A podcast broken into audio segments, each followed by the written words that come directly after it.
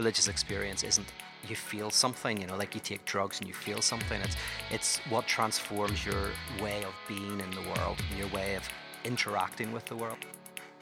Welcome, friends, to another episode of the Mission Hills LA Conversations podcast. My name is Ryan, and I'm the director of community here at Mission Hills LA. And my name is Ryan, and I'm the pastor of Mission Hills LA. This week we had uh, a really special treat. We had an in studio guest. Who do we have this week, my friend? We had Peter Rollins probably the smartest man. Either of a, I will say hands down, yeah. confidently, the smartest person I've ever talked to. Yeah, I mean, I remember being an undergrad at Baylor University, Sic 'em Bears, and Sic 'em Bears. I went to uh, hear Peter Rollins. I'd never heard of him before, and this was probably 2007, 2008, and he blew my mind. I was just, uh, I was already really interested in the types of things that he would be talking about later on. And so whenever I first heard him speak, I thought, oh my gosh, this guy, one, is so smart, and two, is expressing a lot of things that I have been thinking or feeling. He put language uh, to a lot of that, wow. of, of, of, those feelings. So, um, I, and I think he really continues to do that with a lot of his work. No, I absolutely agree. And I thought it was great. He shared with us how he came into Christianity later in life, similar to you. Yeah. And yeah. so it's great in this interview, we really unpack the freedom that both of you got mm. to experience. And I get to share a little bit with how I didn't get to experience that freedom. Yeah. So um, it, it's really nice that we get to talk about some of those things yeah. in, in sort of a casual setting. Yeah, and we did a lot of sampling of uh, different things in his work, uh, things that he's writing, uh, the art that he's putting out. Uh, he has a couple of films uh, that are being made uh, probably in this next year. And we really talked through a lot, touched on a little bit mm-hmm. of a lot of different issues. And he talked about, like you said, his personal life and how he kind of came into Christianity and then actually started the journey of unpacking a lot of the stuff and looking at it differently through the lens uh, personally, but then also what it was like starting his own community. So uh, I think people, uh, I think listeners are really going to find that p- piece interesting, the personal aspect. No, I, I absolutely agree. This is like a nice little. I almost think of it as like a buffet of yeah. Pete's work, where we yeah, give you a, a little taste of so many things, but there is just so much content and so many things that you can unpack from his work. Um, I mean, even just going to his YouTube page and yeah. subscribing, you can see countless videos and on yeah. all of these things. We talked um, about society, politics. Yeah. We talked uh, about transference. We talked about uh, psychoanalysis we we t- we sampled a lot of things so uh, i really um, i loved having this conversation personally and i really hope our listeners uh, enjoyed it as much as as we as we did so. Yeah it was absolutely fantastic. Um, so we really uh, we're really thankful to have pete in the studio with us today. We hope you enjoyed this episode. We want you to know that uh, just recently uh, I think as as of yesterday or today, yeah. actually today, yeah. live on Pete's uh, website is the new Atheism for Lent series that's going to be coming out. One of yep. his probably I would say one of his better programming options. I mean, it's hard yeah. to say, but this was a, just a really strong programming. He's offering. been doing it for a long time. Yeah, and it's just it's time tested. Uh, people are uh, all over the world will be doing this. Uh, we're going to try to get a group together in LA in the spring whenever uh, Lent comes around. So if you're in the LA area and you go on Pete's website and you're interested in working through some of these ideas in a community setting, um, we're going to hope to have a community working through this stuff live we're going to incorporate it on the podcast and and maybe even try to get Pete out here in person for a couple of those uh, atheism for Lent days here in Los Angeles. So that's going to be really great. You can look forward to uh, to that time uh, out in the spring, and uh, you can check it out on his website right now. In the meantime, he's going to be here in less than two weeks in the flesh, November eighteenth. Uh, that event is going to be here at 7 p.m. You can find tickets on Eventbrite, Facebook, uh, just Google search it. You'll be able to find it. And that event is going to be uh, him and Elliott Morgan. Hilarious Elliott Morgan.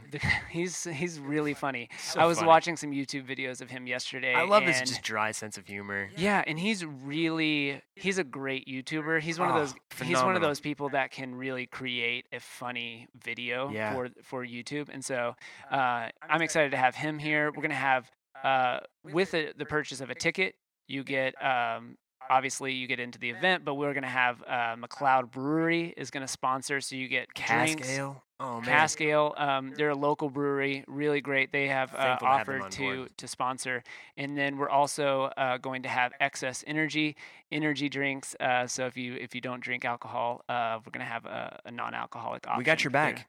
yeah, through Excess Energy. So that's really nice that they've come on board to team up for this event. So all in all, it's going to be a great event. Twenty dollars.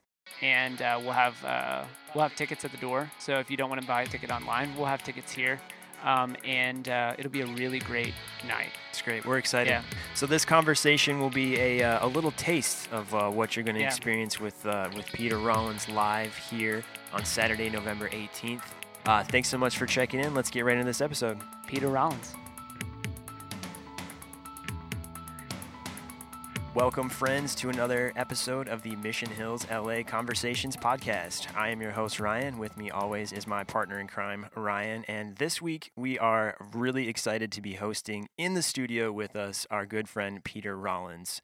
Uh, for our res- uh, listeners who are still getting to know Peter, he is a successful author, publishing great books such as How Not to Speak of God, The Fidelity of Betrayal, and The Divine Magician, The Disappearance of Religion, and The Discovery of Faith.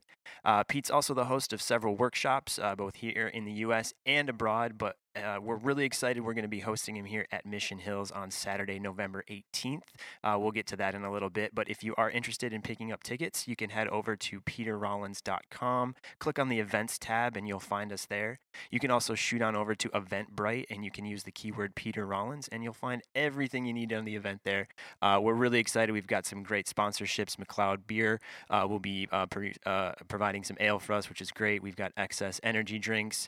And to kick off the night, we are be, uh, going to be listening to the comedy styles of Elliott Morgan, uh, who's absolutely hilarious. So, really excited to have him. But first and foremost, Pete, thanks so much for being here with us today. We're really excited to have you uh, in the flesh. Thank you. great. It's great to be here with the two Ryans. Yeah, fantastic. The, the two Ryans. Yeah, Yeah. it's great. It's great. So, It's easy to remember your names. yeah, you never Yeah. have to worry about it. Yeah, it's not hard. So so Ryan was going through uh, some some old tweets. So yeah, I was trying to think of like, oh dear. okay, well, yeah, I was just like surfing. scary. ac- No, no, Yeah. no, no. I try to delete the bad ones. So I mean, Pete, you know that I've like you know followed your work since undergrad, and uh, you know I remember back in the day there was a great Twitter account that is no longer active, Ah, yeah. and I think you know where I'm going I do this. indeed. I do know where you're going. It's it's by the name of Pete Rollenstein.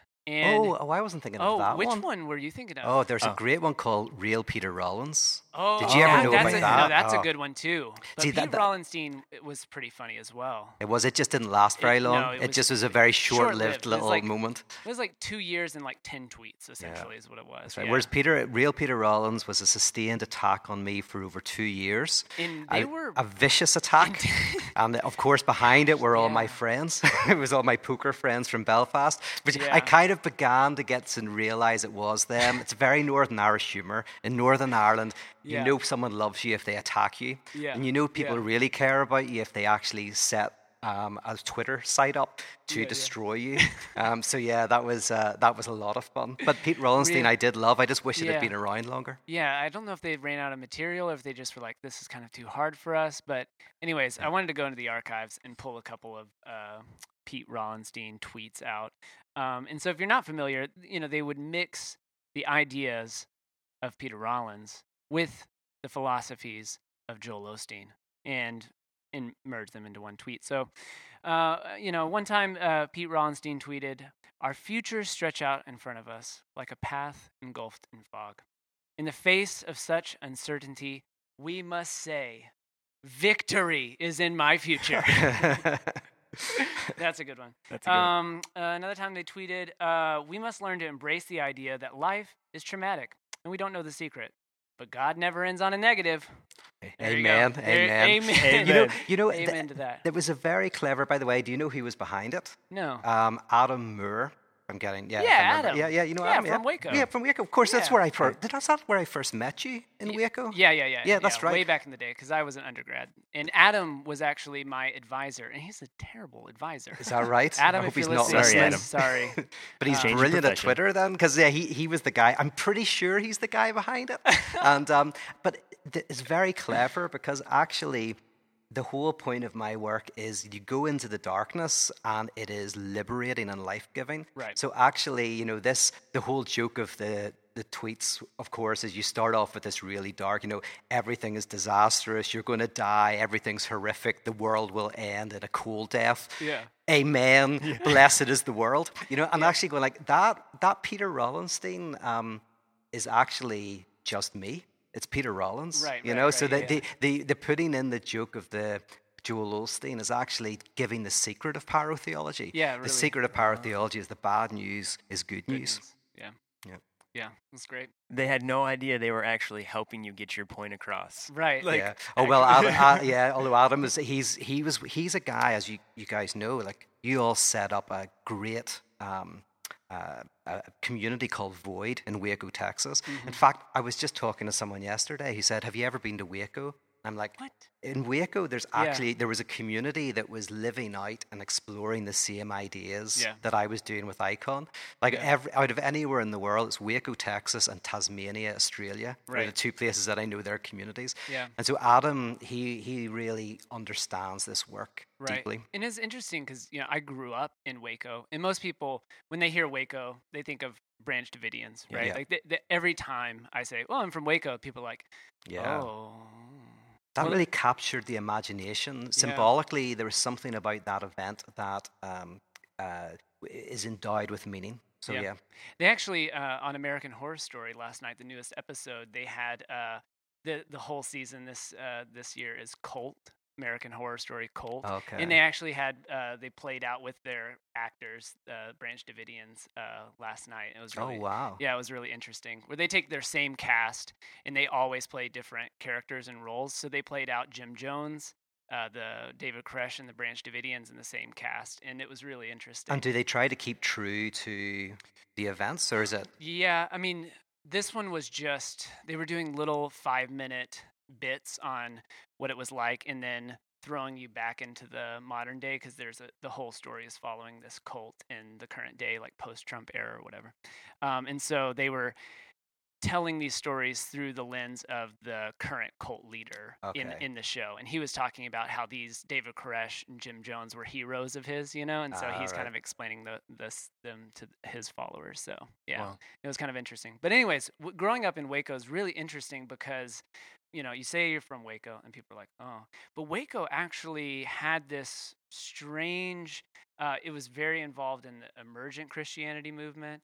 Uh, it had a lot of people, uh, you know, connect mostly connected with uh, Baylor University that were really uh, exploring the ideas of radical theology, and all of this was, you know, when I was in high school and early college, and so it was a very interesting place to kind of come of age with a lot of this stuff because most people will hear Waco and they'll think, oh, that's just like a small town in Texas. But actually, there's kind of this underbelly of people asking interesting questions. Yeah. So, I find it. I mean, th- with existentialism, the philosophy of existentialism, uh, it grew up not in the cultural centers of Europe, but largely in these kind of cultural supposed backwaters of Europe.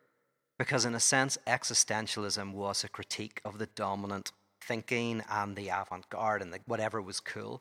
It was this, um, this very much how to be an individual and be able to think for yourself.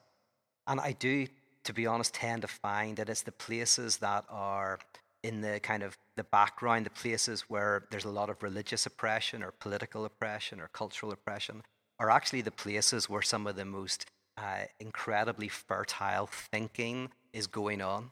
So I, I love places in America, like Middle America is my favorite place because I find there there's some of the most creative and interesting thinking as well as passion, which is missing sometimes on the East and West Coast. You know? yeah. They also put cheese on everything in the Midwest. Well, I like that a lot as well. oh I'm man, you Is- go into any restaurant and they're Yeah. like, "Would you like cheese on that? Mhm. Would you like cheese on that?" on your cheese. Yeah. Yeah, yeah. it's like I ordered a cheeseburger. I know. and you're from Michigan, other, Yeah. other Ryan. Yep. And uh, is that, do you consider yourself from the Midwest?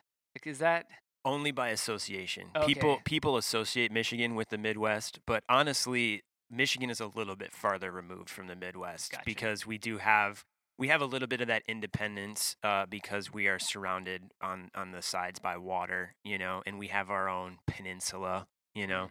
Uh, it, we're a little cocky about that, you know.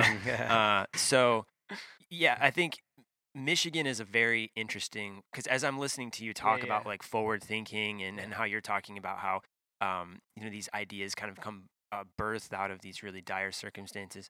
Michigan has really always been just like a row the boat kind of state, and Mhm. even when things got really bad with Detroit and things like that, it was like things are just going to get really bad, and then they're going to kind of shake out for a little bit, and then we'll start to rebuild on our time. And so that's why I think you start to see Detroit now kind of having a comeback. And eventually, I feel like our kids, Detroit might end up be like a Seattle, where they're Yeah. like, oh, you I got love Detroit. You gotta move Detroit's my favorite city in America. I mean, love it's it. yeah. Yeah. I, I didn't spend enough time there because I grew up in the middle part of the state. Um, so I didn't spend enough time in Detroit. Um, I, I mostly spent time in the suburbs, which I found that when you tell people like, "Oh, I have family in Detroit," and then you list the suburbs, they Yeah. hate you Yeah. because that's not Detroit, man. Yeah. And I and I get that now um, from from having the relationship with some tried and true Detroiters. But yeah, I mean, there really isn't that desire to think about something different in terms of like philosophy or approaching life in a different way. They might try to do things a little bit differently,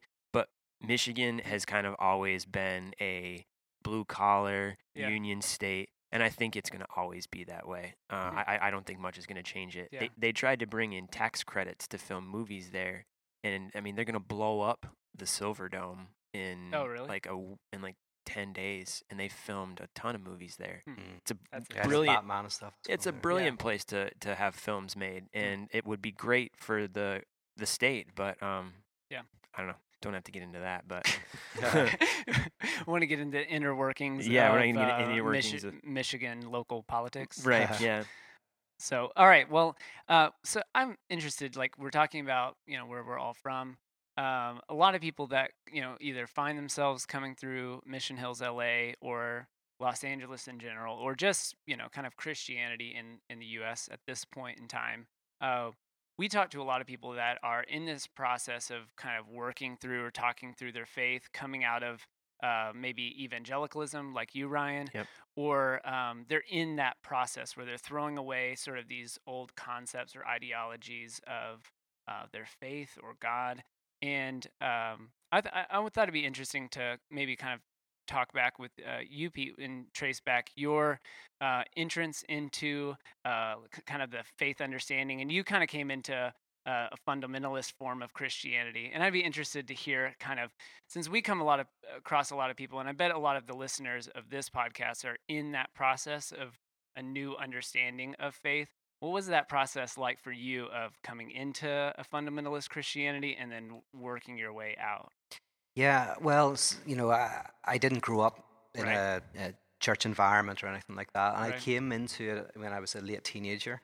Now, the thing I would say is it was a very positive experience for me. I mean, the my conversion at 17 was uh, a profoundly powerful event in my life that kind of ruptured me fundamentally. It, it, it was, I mean, I've talked about this before, but it was a kind of a religious experience in the sense that it wasn't an experience of something, it's what transformed my experience of everything. Mm-hmm. So, you know, a true religious experience isn't you feel something, you know, like you take drugs and you feel something. It's it's what transforms your way of being in the world and your way of interacting with the world. So I experienced this and then I, as you said, kind of got involved in kind of con- the confessional church and uh, the evangelical confessional church.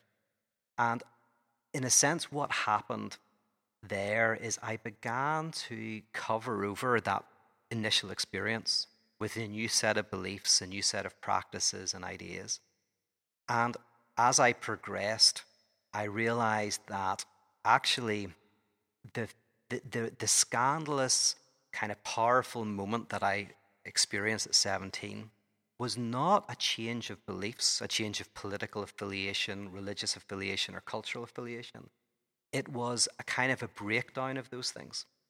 And then what I realized is that as human beings, we always are trying to construct new meaning, new worldviews, new ways of having the right answer, certainties, and satisfaction. And I realized that I was covering over this fundamental rupture in my life with just a new provisional set of beliefs, a new set of ideas, a new set of whatever.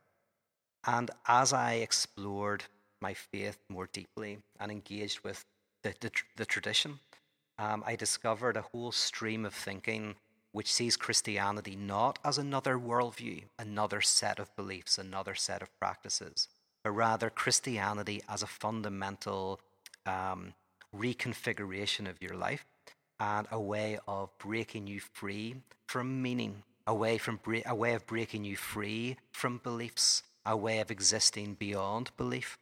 So that's where kind of my development into uh, pyrotheology began. Right.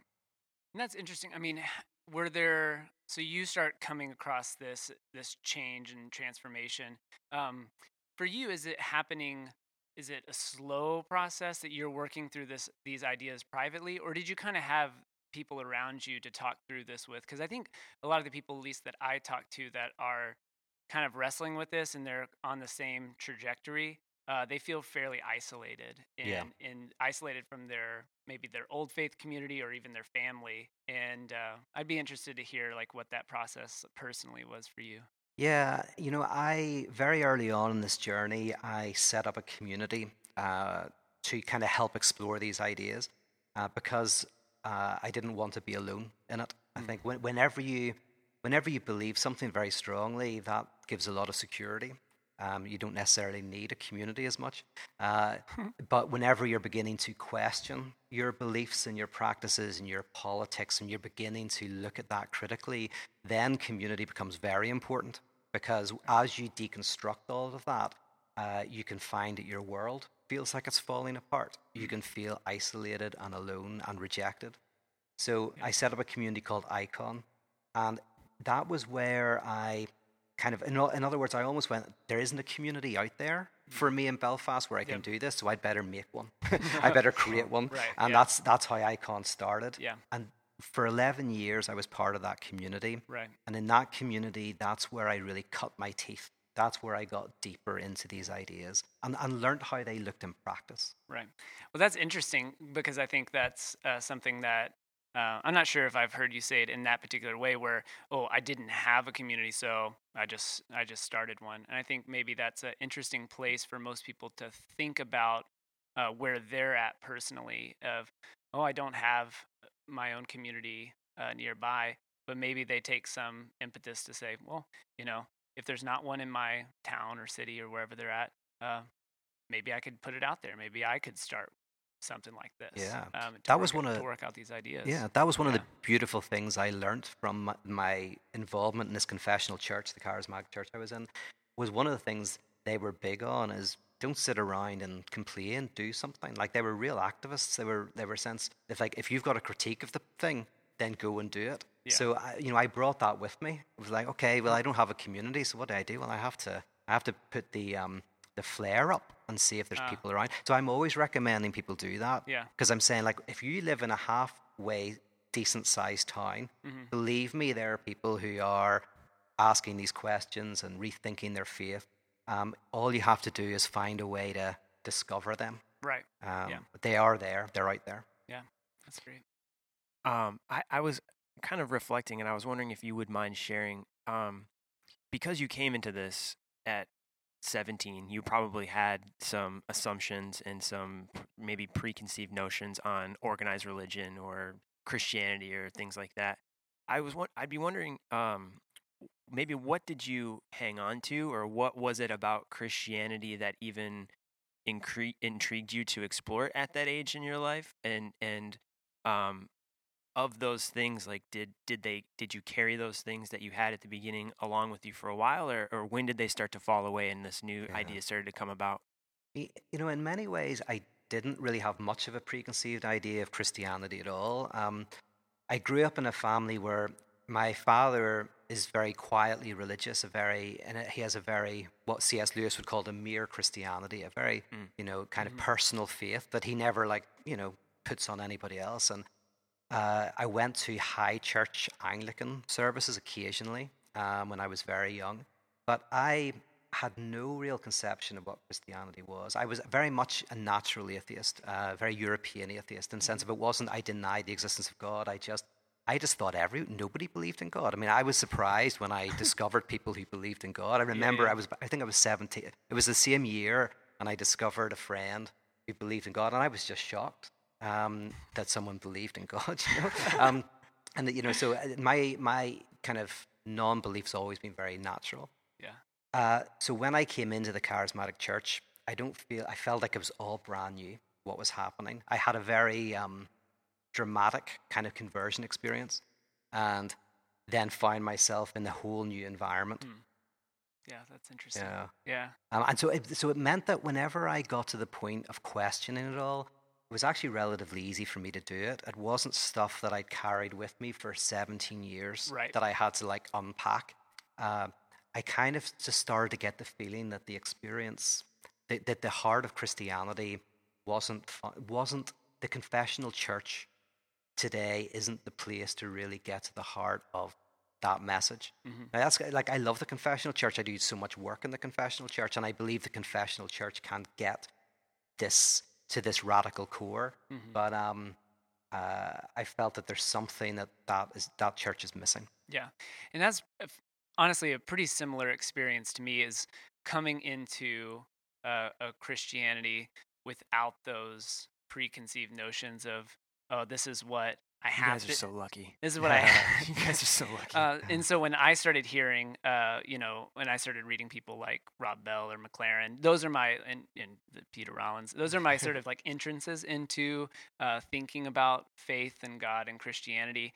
And so there was always this questioning core to it and really Yeah. trying to get down to okay well how does this work out in my life? Um, what are things that are uh, going on in my uh, subconscious or unconscious that i am carrying around? And how can actually the um, religionless core of christianity bring about those real uh, transformation kind of like what you were talking about earlier peter is just um, okay well does it transform everything that you do in your life uh, because growing up in texas you're growing up in a culture that is um, it's very common just to have that cultural christianity. There's like the large umbrella that just hangs over the culture which is um, this is just a way of understanding your uh, community your town um, this is sort of the rhythm of life type of Christianity, but it doesn't affect people's lives. Yeah. You, you don't see the ethic towards it. And so, um, whenever I kind of came into Christianity, I started really questioning that ethic piece of why isn't this transforming the culture at a deep level where we can actually see it in society? Yeah. And so that's where I started really trying to break break down those um, ideas, but I didn't have a lot of hurdles to overcome coming Yeah. into it. Yeah. Man, I I I feel like I could like be an Olympian with the hurdles. I mean, you know, youth group for us was like, you know, you talk about questions and, and things like it was like here's a sheet of questions for you to talk about in your group. But you don't need to Ah. worry about anything that's not on this page. And it's like, well, what if we Mm. have other questions? And they're like, whoa, what do you mean other questions? Yeah. You know, so that I think that's what really attracted me to your work. Um, when I started to read it was it was just filled with the space to doubt and to question. And I don't want to jump into our certainty discussion too early, but really I think that has been one of the most liberating aspects of your work in general is just giving people that freedom to have space to think about things that might be a little different, that might be a little uncomfortable, that might uh, make you feel Yeah. like you're like you're like you're a part-time atheist or something. Um, so I don't know. I just having grown up in a place where doubt and questioning was not welcome and was dangerous and was of the devil, being invited to to to do that. Did people used to say that? Like that's of the devil? Oh, absolutely. Absolutely. Yeah, That's doubt and doubt and questions, that is Huh. the devil. That is Yeah. the Yeah. devil Wow. creeping in your thoughts. Wow, that's interesting. You don't even have Hmm. control over your own brain mind. It's like, do I put on one of those Yeah. tinfoil hats from Yeah. uh signs?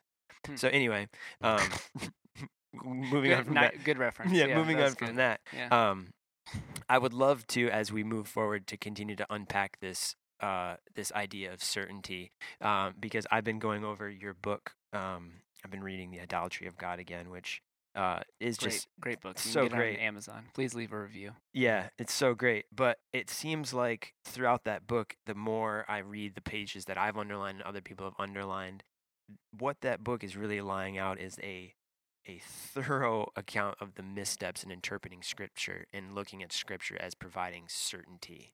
Um, so I would love just to, if you if you wouldn't mind, just maybe give us a little bit of a taste of what kind of breaking through certainty is like Yeah. and and how that has um, informed some of the later Mm. work that you've been Yeah. doing Yeah. And, and in the way I would kind of phrase it uh, in my kind of later work and now is that, in a sense, I am very interested actually in certainty, very interested in belief. Um, the, the idea that I'm trying to explore is that, that our beliefs are not n- mostly conscious. We don't know what we believe. It's a very strange thing when I hear people say that they know what they believe, or they ask me, What do I believe? um, as if we're transparent to ourselves. You know, like Right. I, I, I'm conscious of my beliefs. Our consciousness is broadly a defense mechanism to protect you from seeing your beliefs. Hence, you go to a therapist or something because it might take you years to actually discover what you believe, um, discover what you really think. And you're con- so you might say, "Oh, I love my mum," but you know, you're like you haven't you haven't called her for a year, right? Or I think my brother's great, but you have this dream where you're killing him, and uh, then you realize that maybe deep down you're really resentful of him. Um, all of these things, like, or you you look like you're really confident. You're always out at parties, always socializing, uh, but it actually hides the truth that you are really depressed and lonely. So coming to know what you believe, uh, realizing that you're not transparent to yourself is a very difficult task. And for me, Christianity is partly about helping you confront your beliefs. And that's the key, is not giving you a set of conscious beliefs to have, but Right. it provides certain mechanisms to come to know what you believe. Yeah. Like, for example, prayer. If you if you pray out your inner being, like you you actually say the things that are going on, the moans and groans of your heart, what will come out will be crazy and chaotic and violent. Um, but it'll help you come to know yourself. Just like writing a love letter helps you come to know yourself, even though you're writing it for somebody else. So when I embrace doubt, complexity, and ambiguity, partly I want to begin to break away the husk so that we can start coming to see what we believe, what animates us. Uh, an example I've used before, but um, you know, none of us believe that a duvet cover can protect us from a knife attack or hmm. make us invisible to an intruder. Right. But if we hear a creak downstairs, we put it over our heads and we were like all Harry Potter style, think it's a magical sheet, right? The truth is, you do believe that. You just don't know you believe it. Hmm. Like, what happens is we have beliefs that are socially unacceptable. So, what we do is we repress them. They don't Right. go away, they stay. They just, hmm. we just hide them from ourselves, but they still exist. Um, so, in one strange sense, when I talk about doubt and uncertainty, I'm actually trying to get to certainty. I'm trying to get to what do you really believe? Mm-hmm. And you might be terrified by what you discover. Yeah. Because the other thing people think is so, one is that we know what we believe, the second is that what we believe coheres with reality, and the third is that we would want to share what we believe with other people. Mm. But I want to say, well, one is no, our beliefs are not transparent to ourselves. Two, when you come to know your beliefs, you might go, oh my goodness, my beliefs are ridiculous, right? You know, I believe in monsters because every time I hear a creak under the bed, I won't put my foot down. I don't, I don't think monsters exist, but I still believe in them. Mm-hmm. And then thirdly, some of your beliefs you'll realize are the last thing you want to share with anybody mm. because they might be violent, they might be disgusting, they might be terrifying. That you, you- you'd only tell your closest friends. Hmm. And grace is actually um, a grace, a community of grace is one of the few places that you can actually be honest about what your beliefs are, and that's why I think communities of grace are so important because we all we all believe in censorship. Uh, you know, in psychoanalysis, the idea is we all censor ourselves all the time. Right. We, you know, we, we all we are always hiding what we think from ourselves. Yeah. Uh, so how do you create a space where we can be honest? It's very difficult.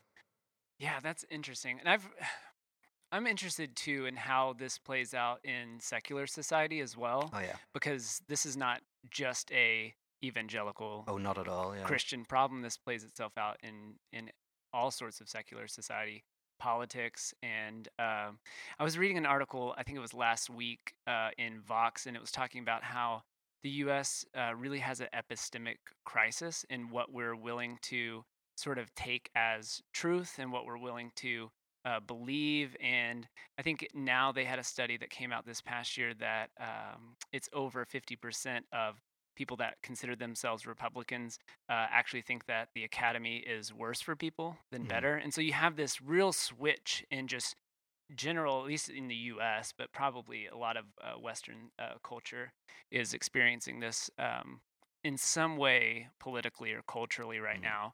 And I was wondering if you had any thoughts on how the anxiety that exists in society um, creates a situation in which people cling to a type of fundamentalism. It may be a secular fundamentalism, uh, but this idea that we have, we're, we're in a period where people are really questioning ultimate truth or basic facts, especially from uh, traditional sources of uh, what would be considered respected areas of truth, like the academy or media or that sort of stuff. So, Yeah. I mean, uh, in psychoanalysis, um, and uh, especially the theorists who use psychoanalysis for, for political um, theory, there's an idea that you have to understand the, uh, the place of pleasure in our beliefs and our ideology. That, um, that basically we don't hold to ideologies because of facts, because of epistemology. We, we hold to ideological principles and positions because we're getting some sort of pleasure out of Mm. that. So a lot of my work, I mean, I'm very interested in the philosopher Slavoj Žižek and also Todd McGowan are two Yeah. great thinkers who explore this in relation to politics. yeah. Um, and even Tad DeLay oh yeah, the- DeLay, the absolutely. the the pleasure uh, aspect of it. He Yeah. he talk he explores that a lot. Yeah. So, yeah. no, this is this is a move that was made a long time ago, actually, in theory, because it became obvious that that uh, changing people's minds, showing people data and evidence of, of things, doesn't convince anybody. You know, we um, or very few people are convinced by that, and if they are convinced by it, it's because there's a certain pleasure. you, Uh, have to yeah, find uh-huh. a pleasure. Yeah, yeah. So, um, and, and then of course the, the real interesting thing is why what pleasure do we get out of giving ourselves to ideological systems that damage us? Hmm.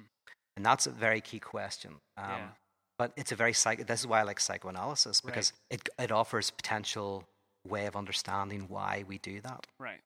Now, the other Yeah. thing is you, you were talking about Christianity, but I, I don't want to move yeah, away from that. So, um, where do you want to go? Psychoanalysis, Christianity, somewhere else? Well, I mean, I, I always think that the the link between um, the way humans function, right? Because it for me, it always it comes down to which, I mean, I'm not um, you know nearly as read in uh, you know uh, psychoanalysis um, as you or, or you know Tad or anything, but I find it interesting the way it works in Christianity, in politics, in secular society, or even um, uh, new atheism, uh, where people gravitate towards these uh, new systems of belief, and how that you know is so different from something like uh, pyrotheology, a radical theology uh, that basically says, no, we need it. It is what haunts us. Mm. You know, that's what it haunts our system of belief. It it breaks it down and always is able to um, give us a mirror to to look at ourselves as a, opposed to just adopting a new camp. Yeah, You know, we're yeah. we're adopting a new set of beliefs, which um, you know maybe there is maybe you have a different connection, but I think it it functions similarly whether we're talking about um, uh, evangelicalism or new atheism or another political party. It's that humans are adopting uh, these new sets of truths as opposed to what we're talking about, which is the mechanisms to question. Yes, I mean, a religious definition of conversion is movement from one worldview to another. Mm. So whether you go from Islam to Christianity or Christianity to Judaism or Judaism to humanism. Conversion in a religious sense and a popular sense is movement from one position, one way of seeing the world to another. Right. But with, for me, radical theology and a radical reading of Christianity is that conversion is uh, freedom from conversion. Conversion is the moment in which you are freed from the need to give yourself over to another system of beliefs and practices. It's that which kind of ruptures this very mechanism so that you take responsibility for your own life, for your own beliefs, you take responsibility for your actions in the world. This, for me, is the real, the good news of Christianity. It is a, it is a move towards radical responsibility uh, for what we do in the world. Yeah, I mean, I think that's that's an interesting uh, that's an interesting way to approach it. I, I don't I don't know necessarily if uh, if that message is, is kind of becoming clear with a lot of the the things that we see every day and the headlines that we read about uh, a more cohesive approach to certain even certain things like climate change and issues that really just are not you know bipartisan issues. Uh, you know, we were we were talking even just briefly about some of the gun stuff that's been happening, and and again, Right. you know, we we had another shooting this weekend, and so I I, I find that what's troubling for me right now is that disconnect with what you're talking about, how things that we know should be addressed and topics that shouldn't be so widely debated but are becoming very bipartisan are becoming polarizing issues that are pitting people one on the other side of the other. And i just wonder where where the the language that we use is going to um, either start to help or not not um, I guess in a way Well, I- like not not, not yeah. continue to continue to make the divide because I think a lot of the language we've adapted right now Yeah. uh, in stuff that you hear on one side or another um, really continues to, to to push that divide. Right. You know, I think that's why we need art. Huh.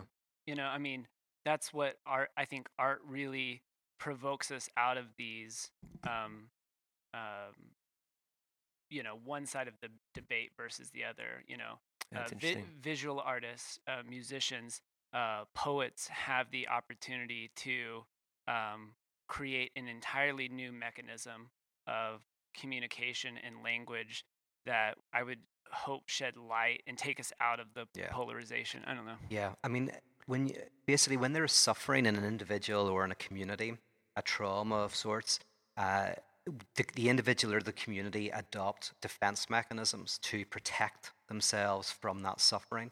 Um, there's a number of defense mechanisms. They're very useful to know. One of them uh, is, you know, splitting, where you say, "I'm innocent," and that person over there or that community are guilty. This is also called the beautiful soul syndrome, where you have to maintain your own beauty and purity by externalizing your violence and creating a scapegoat, another. Now, the thing about defense mechanisms is that they're not good or bad. They are kind of necessary defenses against deep trauma and deep suffering.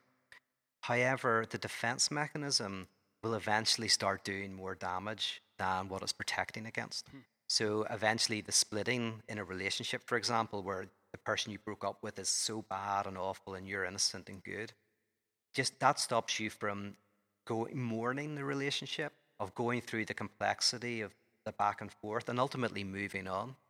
So what it takes is somebody to come in at a certain point and say, "Listen, I think you're just hurt."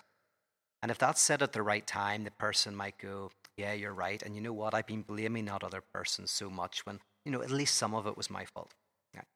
So, what art does, I think in America at the moment, there is deep hurt on all sides, uh, legitimate pain. And we see defense mechanisms Mm. as a result of that suffering. And those defense mechanisms actually hint at that suffering. And what art does, and the art of a good sermon, the art of a great song, is it helps to lower the defense mechanism a little bit, hmm. just enough so that you can begin to see the suffering and begin to work through it. So, for example, in the Second World War, in Britain, if someone said, Oh, you know, not all Germans are bad, uh, that person would lose their job. You know, that person would be put in prison, right? Because that wasn't the right time. It was like you were in a war, it was crazy. But, but with war, which is an ultimate form of splitting, right? There's just good and bad, and you have to destroy the other. But eventually, when wa- wars either destroy somebody, or eventually the defense lowers enough so that novelty can occur. And what novelty means is that your defense is lower enough so that some new way of discussing can, can occur that's actually productive and useful. Um, I tried to actually give an example of this by doing a whole festival on C.S. Lewis in Ireland just recently. Because, in one sense, people do festivals around someone they agree with. Even you notice this if a religious conference or something, it's always Yeah. around about what you believe. And about, Yeah. But I was thinking, what about Yeah. doing a whole event around someone you don't agree with? Right. Right? But someone who you respect. I think uh, C.S. Lewis is a very honest conservative, a very intelligent, thoughtful, beautiful writer, someone from Northern Ireland, someone I respect. So, what would it mean to do a whole festival around that? and to say, what, what do I look like to C.S. Lewis? Mm. What would he critique in me? How can I engage in an argument, a discussion with him? As a way of, again, going, let's try to break down these, these uh, battle lines. And let's try and, so like one practical example is, can I find someone, an honest and thoughtful person on the other side of my position? Not just anybody, not this crazy person, but someone who's honest and thoughtful. And can I listen to that? And can I go, okay, they're not going to change me probably, Mm-hmm. but will they help me see something in myself that I'm missing? Mm. Because I need your eyes in order to see myself. Right. Yeah. That's an interesting approach, and that's a lot of what the the basis of this podcast is about: is creating entry points to have dialogue like that. Because I personally feel like, and, and I think this is what I was trying to say earlier. I feel like overall, America has forgotten how to have conversations about some very difficult topics, and instead have just uh, relied on other people to sort of speak eloquently or speak for us on certain things. Yeah. And ultimately, there are too many voices and there's too much diversity for one person to be able to cover everything and say, well, this is kind of how it's going to go and this is how we're going to move forward. Because you've got one group saying, well, I agree with that at a certain point. I agree with that at a certain point.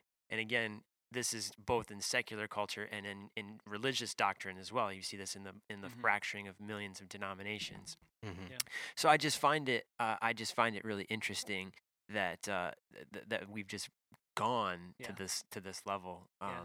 w- with that with that. So I lost my train of thought. Yeah, but and, but you can see you can see like in social media that you know, a lot of it comes from hurt. Yeah. Whenever people react violently, you know you can sometimes feel it in the in posts and comments and responses that there's a there's a Yeah. pain behind it. There's a suffering behind it, and we can all get caught up in that. All of us. No one is immune. Mostly it's our mum or dad who can make us really annoyed, you know? Like what we could take from a friend, if our mum says it, we're like, oh my goodness, you know?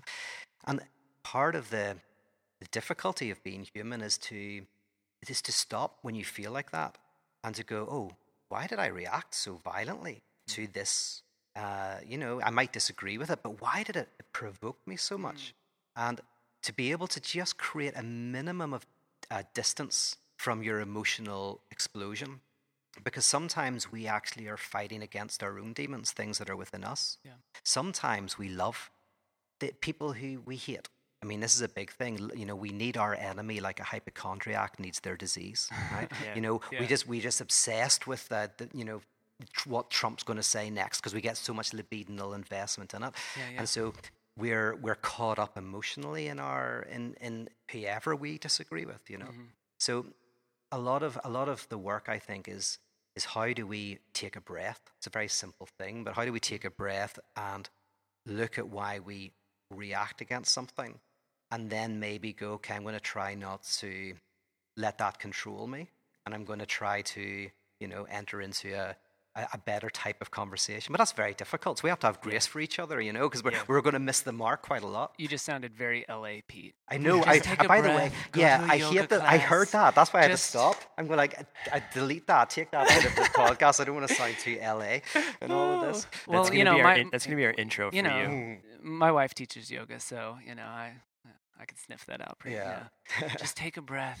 Just breathe in through one nostril, breathe out through the next. We'll Going just- camera already. yeah, yeah. Oh man, I had a question too before. Yeah, I know. So did I. I Oh, totally gosh, forgot. That's great. No, I'm glad you brought up the part about the hypochondriac and the enemy because um, I was actually privileged enough to hear that full conversation Oh. at the Oh, y- liturgi- at oh, the yeah, yeah, liturgist yeah. gathering. Um, I remember you. and it was really it was a really uh i'll be honest it was a really confronting way to think about how we approach this uh, idea of an enemy and how right now in our culture having an enemy is it's like an obsession it's Yeah. it's like a way of life it's like if we don't have one who are we Mm. What is Yeah. our purpose and what you were talking about how is like a, a hypochondriac loving their disease and about the that disease giving them purpose Yes. um, and I was, you know, Ryan and I are, are reading through uh, Henry Nouwen's A Wounded Healer. And um, even when they talk about, you know, just like life and, and struggling through life, they gave this example of, of, a, of a person who was going in for a very difficult surgery. They could possibly die. They talk with this chaplain. They have a very interesting interaction with the chaplain. And long story short, this person dies during surgery. And what Nouwen sort of unpacks through the rest of the chapter is how important it is for someone who is in a traumatic place in life to know that there's someone waiting for them, to know that Mhm. there's at least one person out there who is concerned for them or has their well being in mind. And um, just in the general conversation that we've been having about community and about, you know, acceptance and about a place to work out these ideas, we talked with Brian McLaren about how, you know, a lot of the alt right or alt left groups provide these sort of uh, identity. Uh, they provide essentially an identity for Right. people who are really just searching for that just identity. Right. Um, Community. yeah, that Yeah. community, you know, and so uh, I- just think about, you know, uh, I was going to ask you because you've been you've been bringing up psychoanalysis a lot, and I think psychoanalysis. Who doesn't? What's that? Who doesn't bring up psychoanalysis? yeah, I know, right? I mean, just in general, everyday Yeah, conversation. right. But um, you know, psychoanalysis and going to therapy from my upbringing, um, that's equivalent of like having an exorcism. You know what I mean? Like if you go to Ah. psychoanalysis, like you're you're basically just going to talk about your your pee pee or your hoo hoo the whole time. You know, they think it's all about sex. So I would love to know from someone who has a healthy understanding of psychoanalysis, what are we missing? What is what is um, what are some of the benefits of getting to know ourselves that um, that we're missing, and maybe what are some of the some of the ideas about psychoanalysis? Maybe just a, a weird way to ask the question is why are we so uncomfortable with the idea of psychoanalysis? Yeah, I mean, and it is interesting the uh, the level of discomfort so, uh, the name Freud can bring up. For example, I think that you know you could do a psychoanalytic interpretation of that very thing. Um, in Europe, it, psychoanalysis is more accepted in the academy. It's it's part of actually philosophy. So I trained as a philosopher uh, in continental philosophy, and you know studying psychoanalysis is just part of the canon. You know, you, you study a little bit of Freud, but more Lacan. Lacan is just one of the thinkers who, if you're going to do a PhD in continental philosophy, you're going to have to, you know, engage with his work. Even even as an undergrad, you know, uh, that his work would come up. So that distinction between philosophy and psychoanalysis isn't isn't that big. It's just it is the theory of human subjectivity, what what it means to be human, what is the unconscious. It's it's a theory that helps us understand uh, what what it means to be human. Um, but the interest and move towards psychoanalysis in contemporary theology and philosophy um, is partly because psychoanalysis it's- it works with the same kind of ideas, interestingly, as a lot of Christianity. It works with the idea that, um, I mean, one of the things in psychotherapy, one of the differences is in psychotherapy, which is a very good thing. Uh, psychotherapy is very important. But often a psychotherapist works with the idea that we want to get better. So just like if you break your arm, your arm wants to get better in a sense. You know, if you just look after it the right way, nature will take its course. And in the same way, if you come to me uh, as a psychotherapist, I go like, well, you want your life to be better. And if so, if I can give you a little bit of a good advice or point you in the right direction or orient you, you know, things will get better. But psychoanalysis starts off with the idea that we don't want to get better, that we will sabotage ourselves, that we will often do so many things in order to destroy our lives and the people that we love and ourselves and our environment, our world. And this notion of the death drive is very similar to you know kind of Christian notion. Um, the, the, the, confessional notion sin, but there's a way of Right. taking it away from its religious connotation. But this idea that there is this destructive element, and psychoanalysis offers a way of understanding that.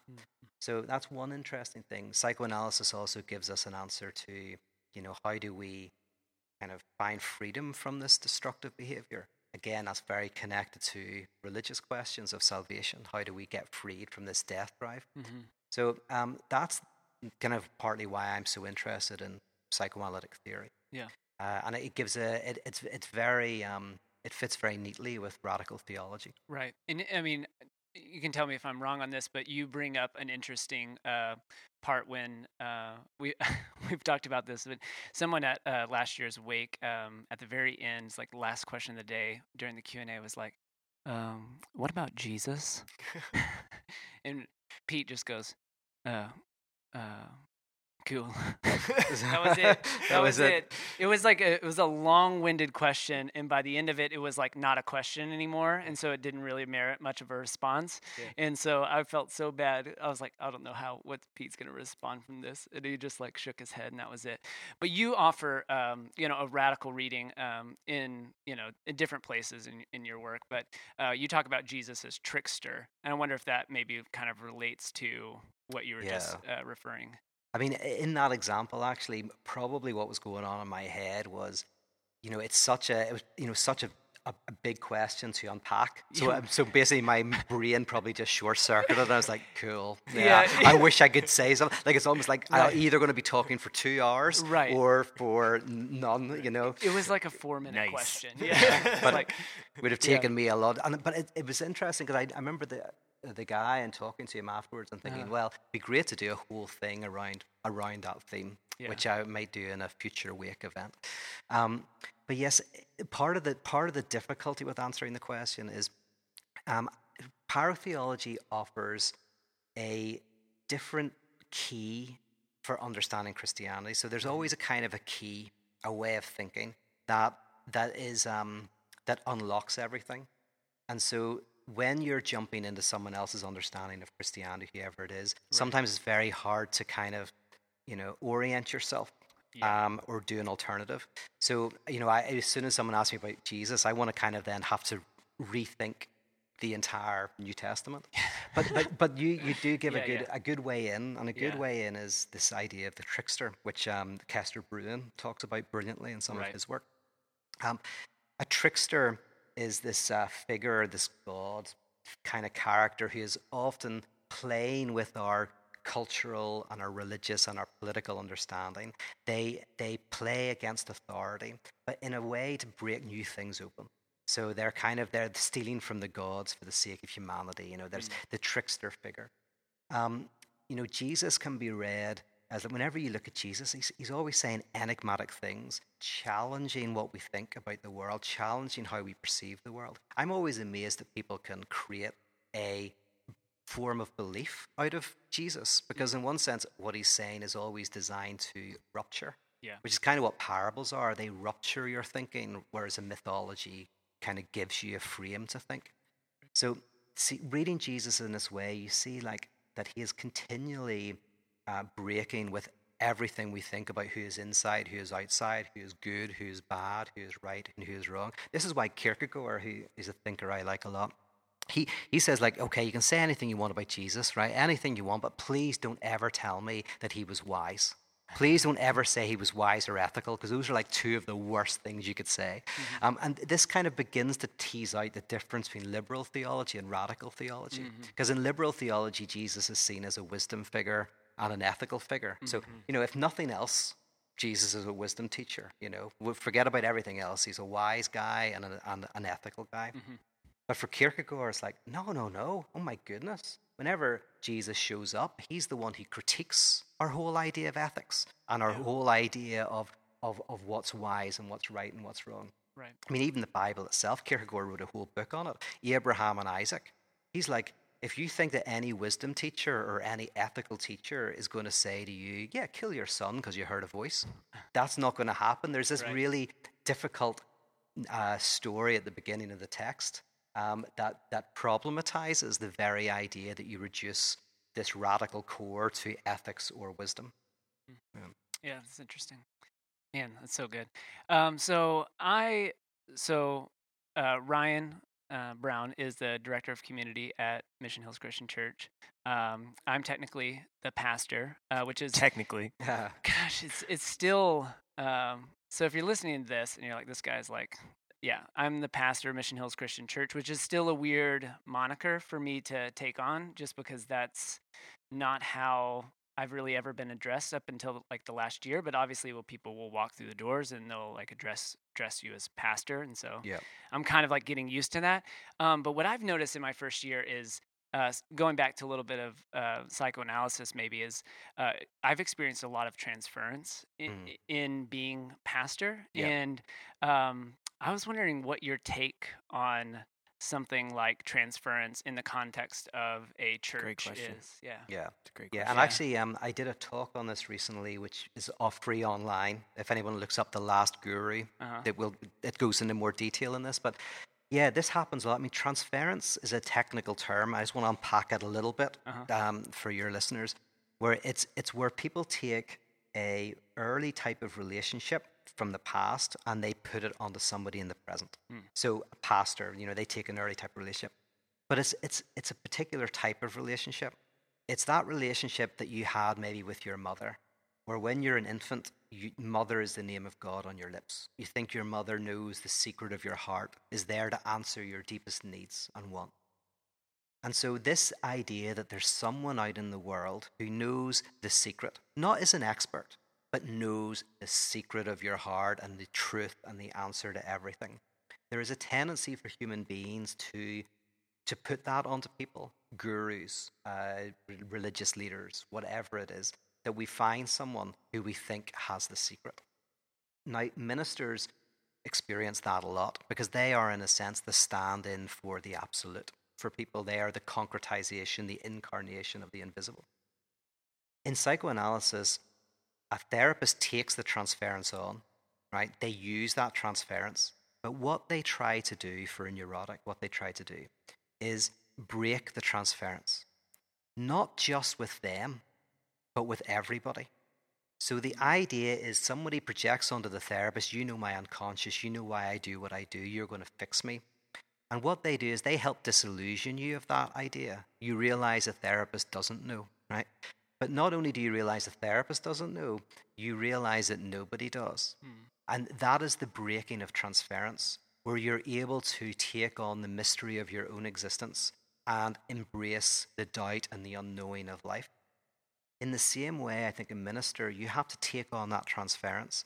And through the sermons and the music and the, the art form of liturgy, through that, you help to disabuse people of that idea so that they become disillusioned not just with you, but with everybody. so, in other words, you want to be the last guru. That's why the Yeah, talk's yeah. called the last guru. Is the last guru is the guru who helps you realize there is no guru. Right. And that for me is the is the good news of of church liturgy. Right. Um, now, and but then what happens is you realize that the absolute is not some answer right there, but is found in the midst of a community living together, working together, loving together. Right. Yeah, that's great. So you're going to offer us, you're going to be with us in about Week- 10 days, about a week and a half. Yeah. You're going to be here live. And you're going to offer us uh, an exit. You're going to offer us an escape. Escaping the tyranny of certainty is the, the title of your discussion. Yep.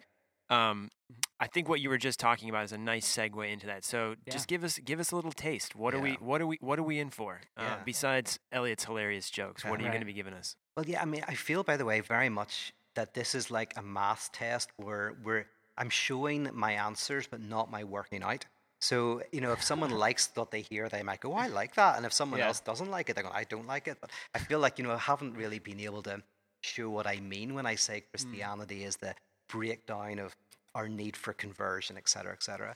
So, uh, you know, yeah, if you come to the talk, you'll hear more of the working out.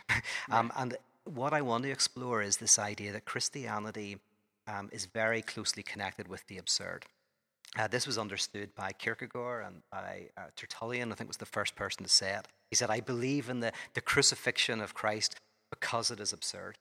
And of course, that sounds ridiculous. Everyone disagrees with them. Either people say, I believe in the crucifixion because it's not absurd, or I don't believe in it because it is absurd. But what does it mean to say, I believe in it because it's absurd? That seems crazy. Yeah. Yeah. But if you think about the absurd, the absurd means something. I mean, Albert Camus actually defined it beautifully. He said it's where you encounter a universe that doesn't seem to give you what you desire, which is the answer, which is you know certainty, satisfaction, oneness, right? So we encounter a universe where we don't seem to get that stuff. That experience is the absurd. It's where our worldview breaks down and everything we thought begins to crumble. And what I want to look at is the idea that Christianity at its core is this experience of rupturing our core understanding of how the world works, what it's about, why we're here, what we're doing. Now, there are artistic forms of the absurd, like Dadaism and Surrealism. There are musical forms of the absurd, which are like punk. There are political forms of the absurd, like Occupy. And I want to argue that, that these are, that basically Christianity is proto punk. Mm. Um, Christianity is an embrace of the absurd. And I want to kind of like draw out why I think that mm-hmm. and also why that's so liberating and wonderful and positive. Yeah. That's really good. I'm looking forward to it. It's just that's yeah. just a taste. Uh, so we're going to be in for a lot more. Um, yeah. I, I also want. And if you if you don't if you didn't like this podcast, then you can just come for the beer. So, yeah, there'll be free beer, free yeah. energy drinks, free comedy. I, you know, so I mean, nothing less. Um, but I also want to just point people to yeah. the online content that you have because you were talking about some of the some of the materials that you have online. Yeah, y- you are the champion of content online. I mean, you have. Is that right? Oh, oh that's man. good. Because I always feel like I do it so badly. Like I never no, quite. You're very generous. Never quite do the technology right. No, I mean, no. and especially in the last year, obviously you've uh, become really active on Patreon, which you were just at a, a conference, yeah, right? right? Yeah, how was that? Oh, it was lots of fun. You know, I, I love what Patreon are doing. Yeah. I love how they're trying to help freelancers direct, connect directly with people who like their work yeah. and cut out kind of like, you know, these big institutions where basically, you know, take all the money and, you know, right. yeah. Because like it was set up by a guy who, he was a very well known musician. He was getting a million hits a month on like YouTube and he was mm-hmm. like making less than two hundred dollars on right. on on yeah. those hits. You know, yeah. So Patreon's a, a, really interesting platform. Yeah. So um, so if you're not aware, you can uh, always go to uh, you can go to Pete's website and uh, you can access all of his Patreon stuff there, where you can become different levels of, of monthly mm-hmm. subscribers. And if you go on Facebook or YouTube or SoundCloud, um, you can find a host of other uh, talks and different things from Pete. And then of course his his books are always a great place. So you can Google search them or look look them up on Amazon. And yeah. um, oh, I can tell you something as well. Nobody yeah. knows yet. Um, right. it's Ooh, been set up for a while, but I haven't talked about it partly because I don't know if it's if it's working well yet. But uh, we recently set up a, a, an iTunes podcast, which is just uploaded all of my SoundCloud talks. So there's Ooh. like 65 oh, wow. talks. That's great. All if you look at for my name on uh, iTunes. On the podcast. On yeah. Go, uh, yeah iTunes podcasts, Peter yeah. Rollins. Same thing on YouTube. Yeah. Subscribe to the YouTube channel. I yeah, mean, there are unbelievable uh, things that you can just. I mean, just hit play and see what you uncover. Yeah, it's great. Um, Twitter, social media, um, at Peter Rollins. You can find all that stuff. Uh, tickets yeah. again for our event are available on Eventbrite. Just use keyword Peter Rollins, yeah. or if you go to Peter Rollins. And you can actually buy them on Facebook. I think. I think if you just find oh. the, the event on Facebook, you can it, you can purchase them right right in Facebook. So even better. Yeah, twenty bucks gets you beer, energy drinks, great comedy, and tragedy. Even more tragedy and yeah. more tragedy. But in the darkness, victory is yours. There it is. It is. You've heard it first from All me. Right. Pete, thank you so much for Thanks. being here. Thanks, guys. An pleasure having you. Yeah. Thank you. Thanks for listening to the Mission Hills LA Conversations podcast. Hey, if you like this podcast, go find us on social media at, at Mission Hills LA and say hey. Or visit us online at missionhillsla.com or leave us a review on iTunes. We'd really appreciate it. And uh, as we're getting this podcast off the ground, we really appreciate all the feedback. Also, if you're in the Los Angeles area, we have a lot of upcoming events. You can find that on Facebook or on our website, and we'd love to see you at an upcoming event. And uh, we'll see you on the next episode of Mission Hills LA Conversations.